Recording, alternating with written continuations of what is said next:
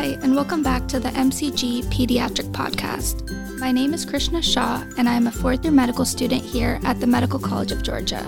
I'm joined by two guests on today's episode. Our first guest is Doctor Pedro Solorzano, a third-year anesthesia resident training at Medical College of Georgia. Hi, Krishna. Thanks for having me. Our second guest is Doctor Ana Mavarez. She is an assistant professor of anesthesiology and a pediatric anesthesiologist here at the Children's Hospital of Georgia. It's a pleasure to be here. On today's episode, we will be discussing why an upper respiratory infection can be the bane of a pediatric anesthesiologist's existence. Yes, that's right. This is a really important topic because, let's face it, kids get sick. But what do you do when a child needs an elective or an emergent procedure?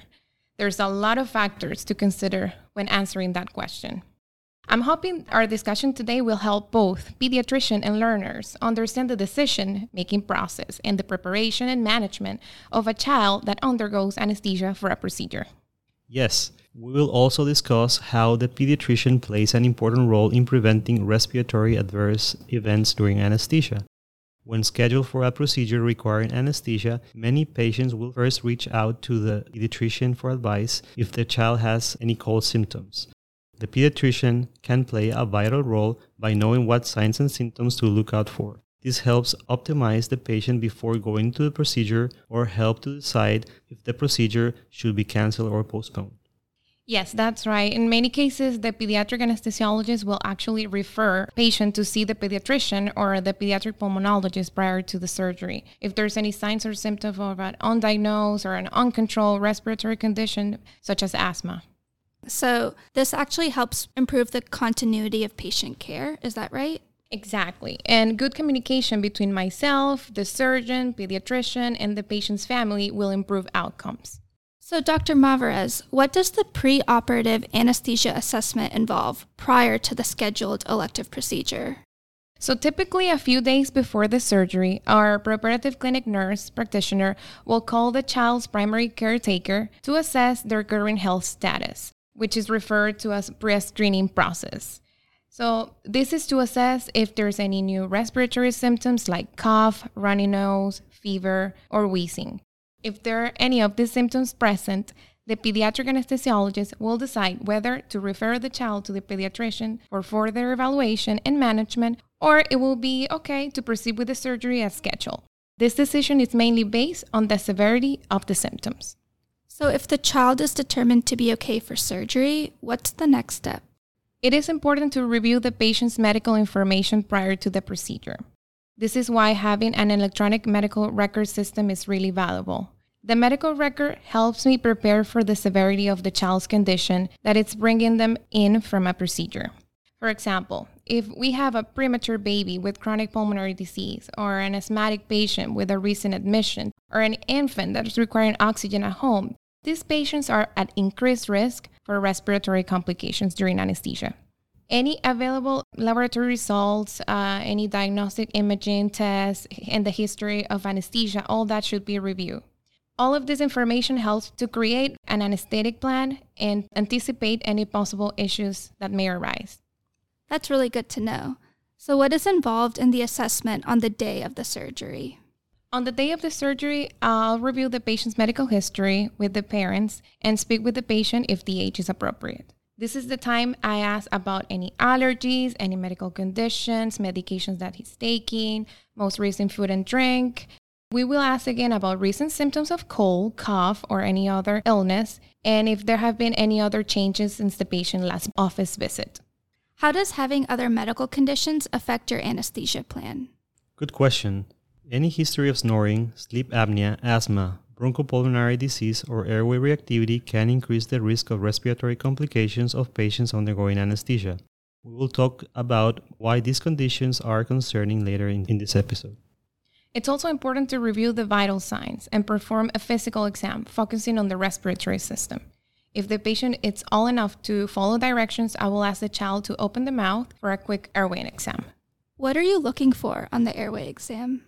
Well, if a kid is less than three years old, we usually do a simple inspection of the airway. Some kids that have specific syndromes like Pierre Robin or Treacher Collins or even Down syndrome can be difficult to intubate. If the patient has a small mouth opening, limited neck flexion, small jaw, and a small distance between the chin and the thyroid cartilage, we can potentially anticipate a difficult airway. For older kids that are able to follow commands, we ask them to open their mouth to assess the Mallampati score. This is a grading score that guides us to predict the difficult for intubation. A grade one or two should be easy. A grade three or four could be a difficult intubation. Are there any other factors you consider? Maybe family history or social history? Yes, I will ask if anyone in the household smokes inside or outside the home. Why is this information so important? Well, secondhand smoking, as we know, can have a negative health consequence, including a risk of respiratory infections, middle ear infections, and asthma exacerbations. Tobacco smoke exposure increases the risk of airway reactivity, and those undergoing general anesthesia are at more risk of respiratory complications than those who are not. That's correct. I will ask about any complications with previous anesthesia or any family history of anesthesia complications. This will help to choose the right combination of anesthetics to minimize complications. I also will discuss with the parents about the risk of the anesthesia that is planned to be used during the procedure. But before we get into any more details, Krishna, let's work through a clinical case to help our listeners understand how an upper respiratory illness affects our decisions for anesthesia. Sure thing, Doctor Mavarez. So, our first patient is a healthy two-year-old male who presents to the hospital for a scheduled circumcision. During his pre-assessment call, his mother reported that the child was doing well and had no known medical problems. However, today his mom reports that he started having a runny nose and a cough two days ago. She also notes that he had a fever that resolved after a dose of Tylenol. On physical exam, the child is clearly congested. The respiratory exam is significant for ronchi and wheezing bilaterally. His vital signs are significant for a heart rate higher than normal for his age. That's a great case. Children are especially vulnerable to catching viral illnesses, so it's not a surprise that one day the child seems fine and the next they begin having cold-like symptoms. I'm concerned about this child's physical exam. The child does not seem appropriate to undergo anesthesia for an elective procedure. You are correct to be worried, Krishna. In fact, any lower airway findings are concerning. In this case, you you have wheezing and ronchi bilaterally, fever and cough. Respiratory symptoms like this increase the risk of adverse events during anesthesia. That's definitely something we should minimize. Could you clarify how an upper respiratory infection actually affects anesthesia? Well, an upper respiratory infection increases airway reactivity to oral secretions, irritant anesthetic gases, and mechanical stimuli like an endotracheal tube. This can then affect the function of the lungs, causing decreased forced vital capacity, expiratory volumes, and expiratory flows.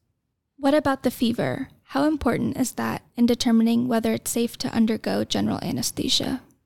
Keep in mind that we consider a fever to be higher than one hundred point four degrees Fahrenheit or higher than thirty-eight degrees Celsius.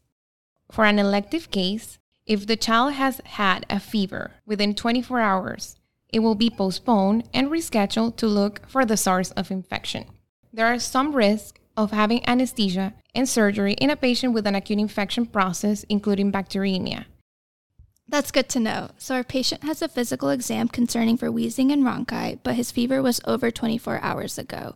Is it still okay to proceed with this procedure?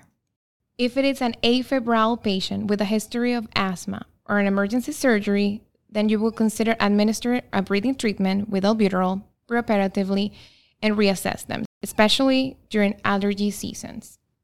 After the breathing treatment, if there is no improvement based on clinical symptoms, I will decide whether to go ahead or postpone the surgery. So, how exactly does having a recent or current upper respiratory infection affect a child undergoing anesthesia?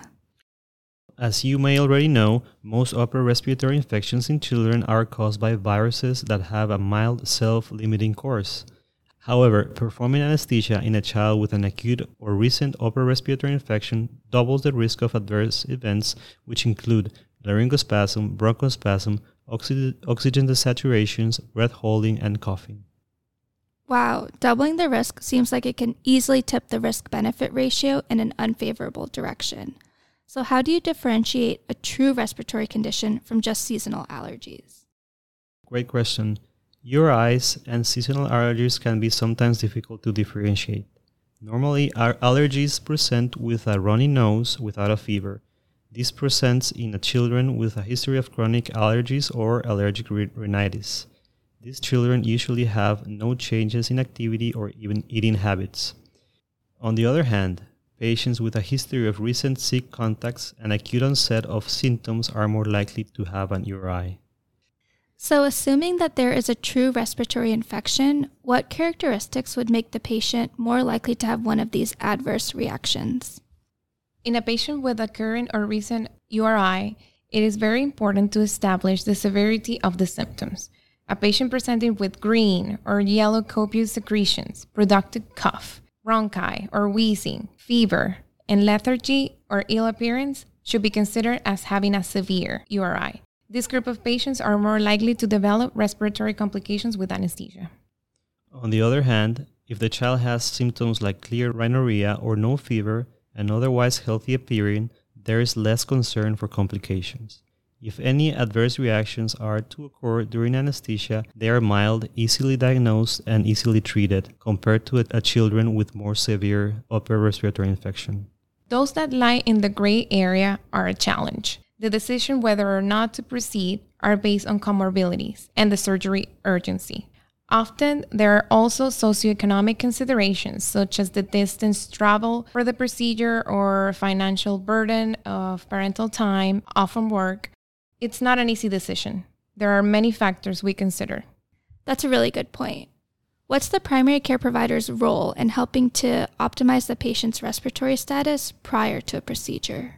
By understanding the negative implications of a patient undergoing anesthesia with a current or recent upper respiratory infection, the pediatrician may be key in communicating with the surgical and anesthesia team the severity of the disease that may justify canceling or delaying a surgery. The pediatrician has the opportunity to provide anticipatory guidance and education regarding the importance of disclosing recent or current respiratory infections prior to a scheduled procedure to prevent unnecessary risks. Also, the pediatrician is very important in optimizing the management and treatment for patients with chronic pulmonary diseases. Kids with conditions such as asthma and cystic fibrosis have a higher risk of adverse complications under anesthetic care. Those are all really great points, and it's really great to see interdisciplinary work for a pediatric patient. So if a procedure that requires anesthesia is needed to be postponed due to an illness, how long do you have to wait? A child with a current U R I or has had one during the past two weeks has a greater risk compared to an U R I that happened more than four weeks ago. So patients with severe U R I should have an elective surgery postponed for at least four weeks. Okay, that seems like a good timeline. So when you're determining the time course of the U R I, do you start when the symptoms started or when the symptoms resolved? Great question. Did you know that an upper respiratory infection may produce airway hyperreactivity up to six weeks after infection? So that means we should wait from the time of symptom resolution. Rhinovirus is one of the leading causes of U R Is in children. Other common childhood respiratory viruses are adenovirus and coronavirus. Ideally, children should be healthy for at least four to six weeks before undergoing anesthesia for surgery. Okay, that makes sense. But what about R S V? I know that this virus is especially problematic for young infants and children. Would you have to wait even longer? Yes, if the patient had a severe U R I due to R S V, if possible, we will wait until six weeks after the resolution of symptoms. That is because studies have shown that airway hyperreactivity can still be present up to six weeks after the infection. Got it. Doctor Mavarez, would a history of prematurity be considered in your assessment of the risks of anesthesia? Would there be a difference in your decision between a six-month-old and a five-year-old in these situations?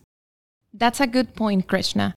As we mentioned earlier, the patient's medical history may predispose to adverse events, including the presence of respiratory comorbidities such as history of asthma or cystic fibrosis. The age of the patient is definitely an important factor to consider. Young patients, especially infants with a history of prematurity, are at higher risk for perioperative respiratory adverse events during anesthesia. I pay particular attention to patients less than two years old. This is because even at baseline, they have more reactive airways as compared to an older child. And this is even more dramatic if the child is sick with a cold or exposed to tobacco smoke. From a physiologic standpoint, younger patients less than two years have a higher likelihood of collapse of the alveoli, greater oxygen requirements, small caliber airways, increased chest compliance, reduced lung parenchymal compliance, and rapid oxygen saturations after the induction of anesthesia. These are all factors that cause complications of the airway more common in these patients. So in the context of a surgical patient with or without an upper respiratory infection, how does a specific procedure or anesthetic management plan affect the risk for an adverse respiratory event? Although problems can happen anytime, procedures involving the airway, eyes, and upper abdomen tend to be at higher risk. Airway management, like insertion of an endotracheal tube for anesthesia, increases the risk of respiratory complications. The insertion of an endotracheal tube provokes irritation of the trachea, causing the airway muscles to contract and potentially obstruct the airway. So, Krishna, do you recall what is the medical term for this? Is that laryngospasm? You got it right. Good job. Laryngospasm happens when the vocal cords close and can potentially obstruct the larynx, causing rapid oxygen desaturation. This commonly occurs during anesthesia induction or emergence of anesthesia when the patient is not intubated. It is one of the most common adverse outcomes that an anesthesiologist should be worried about for a child undergoing anesthesia. So, Doctor Mavarez, how would you manage a patient that has laryngospasm? Well, the initial management for a laryngospasm is administering positive pressure ventilation with one hundred percent oxygen. This maneuver can sometimes be effective in opening the vocal cords. If this is unsuccessful in breaking the spasm, classical teaching is to administer succinylcholine, which is a neuromuscular blocker, either intravenously or intramuscularly if you don't have any I V access. Other alternatives include the use of I V propofol, which is a potent anesthetic that may also relieve the vocal cord spasm and restore the airway. Krishna, can you recall some other adverse outcomes? Um, I think in addition to laryngospasm, you mentioned bronchospasm, atelectasis, coughing, hypoxia, and breath holding. But Doctor Solorzano, what is bronchospasm? Bronchospasm is the contraction of the muscles of the bronchial tree that causes air trapping in the alveoli. Patients present with wheezing similar to an asthma exacerbation. Doctor Mavarez, when you're practicing, how do you manage bronchospasms? Well, when a patient presents with bronchospasm, usually the first step is deepening up the level of the anesthesia by increasing the concentration of volatile anesthetic or giving a dose of I V propofol. We also give an inhaled bronchodilator, such as albuterol. And keep in mind that for a severe bronchospasm, the gold standard medication is to give a small dose of I V epinephrine. It seems to me that the management for laryngospasm is to open the vocal cords and we use positive pressure, or we can use pharmacological drugs like propofol. And then the goal of managing a bronchospasm is just to achieve bronchodilation. Is that right? Yeah, you got it right, Krishna. Great. Are there any other alternatives for airway management other than endotracheal intubation? Yes. Sometimes we have no choice other than endotracheal tube for surgery. For example, in many intra-abdominal surgeries where the surgeons want the patient to be fully paralyzed and relaxed, or if there is a high risk of aspiration, we want to have an airway secure with an endotracheal tube. However, when possible, we can use a laryngeal mask airway or an L M A to manage the airway. The primary benefit of using an L M A over an endotracheal tube is that the L M A is less invasive since we don't have to instrument the airway to place the L M A. So the insertion of an endotracheal tube causes continuous stimulation of the airway, predisposing to respiratory complications. The use of an L M A lowers these complications. Another alternative is using a facial mask to deliver anesthesia. A facial mask is used during shorter or less invasive procedures such as ear tube placement, examinations under anesthesia, and central line placement. So the less invasive you are in the airway, the less adverse respiratory complications you are likely to encounter. What a great discussion. Let's keep this going with another clinical case. The next patient is a nine-month-old male brought to the emergency room due to concerns of swallowing a button battery. An X-ray confirms that the battery is in his esophagus. On exam, he is actively coughing and appears ill, but maintaining his airway at the moment. His dad reports that he has also been having nasal congestion and fevers on and off for the last five days. His respiratory panel is positive for R S V. Does your pre-operative assessment change for a patient like this who urgently needs general anesthesia? Yes. This case is considered an emergency, so we definitely need to proceed to the O R for surgical extraction of the bottom battery. The longer the battery remains in the esophagus, the greater risk of worsening injury and potential perforation of the esophagus. The risk outweighs any possible respiratory complications due to anesthesia from the R S V. So for an emergent scenario like this, what can be done to optimize your patient and minimize the risks of general anesthesia? Well, when proceeding with surgery in a patient with high risk of respiratory complication, we should optimize with preoperative short-acting bronchodilators such as albuterol twenty to thirty minutes prior to the induction of anesthesia. Excessive secretions may also lead to an increased risk of laryngospasm. Once we have an established I V access, glycopyrrolate can also be good to minimize the secretions. In a patient with known or suspected asthma exacerbation, systemic steroids should be considered. Doctor Mavarez, after this patient has successfully completed the surgery and is now recovering, as a pediatric anesthesiologist, is there anything you are specifically looking out for? Of course, the risk does not end right after surgery or after extubation. Did you know that postoperative respiratory adverse events such as atelectasis or bronchospasm may happen more frequently in these patients? So, a patient's respiratory function should be closely monitored in the post-anesthesia recovery room or P A C U. These patients also have an increased oxygen requirements that warrant longer observation times or even admission to the hospital for observation. Given the high risk of respiratory adverse events, the patient will require postoperative mechanical ventilation. So, I will request an I C U bed for postoperative care.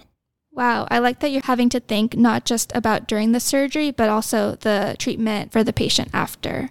Once the patients have successfully recovered from anesthesia, the parents should watch for signs such as fever or increased work of breathing. I recommend a follow-up with the pediatrician after the procedure to make sure there are no further complications or concerns. What a great discussion today. I have really learned a lot, but it's time to wrap up our episode. Doctor Mavarez, can I have you summarize the key take-home points for our listeners? Of course. I think it is very important for the listeners to know that patients with a recent or current upper respiratory infections are at increased risk for perioperative respiratory events that may include life-threatening situations such as laryngospasm or bronchospasm. To avoid these adverse respiratory events in an elective surgery, the surgery should be delayed for up to four to six weeks after symptoms have subsided. And finally, in urgent cases where proceeding with surgery is vital, there are ways to preoperatively optimize the patient to minimize the risk, although a lot of these patients may require postoperative mechanical ventilation and going to the I C U. Wow, that really summarized it well. Thank you so much for coming on today's show, Doctor Mavarez and Doctor Solorzano. I also want to thank Doctor Alina Bubb for helping produce this podcast. Thanks for having me here today. Thank you so much. I really enjoyed the discussion today. An additional thank you to Doctor Ivan Florentino, Doctor Lisa Leggio, and Doctor Rebecca Yang, who provided editing and peer review of today's discussion. Thank you for listening to this episode from the Department of Pediatrics at the Medical College of Georgia. If you have any comments, suggestions, or feedback, you can email us at m c g pediatric podcast at augusta dot e d u. Remember that all content during this episode is intended for educational purposes only. It should not be used as medical advice to diagnose or treat any particular patient. Clinical vignette cases presented are based on hypothetical patient scenarios. Check out our website to see how you can receive free C M E credit for today's episode. We look forward to speaking to you on our next episode of the M C G Pediatric Podcast. Thank you.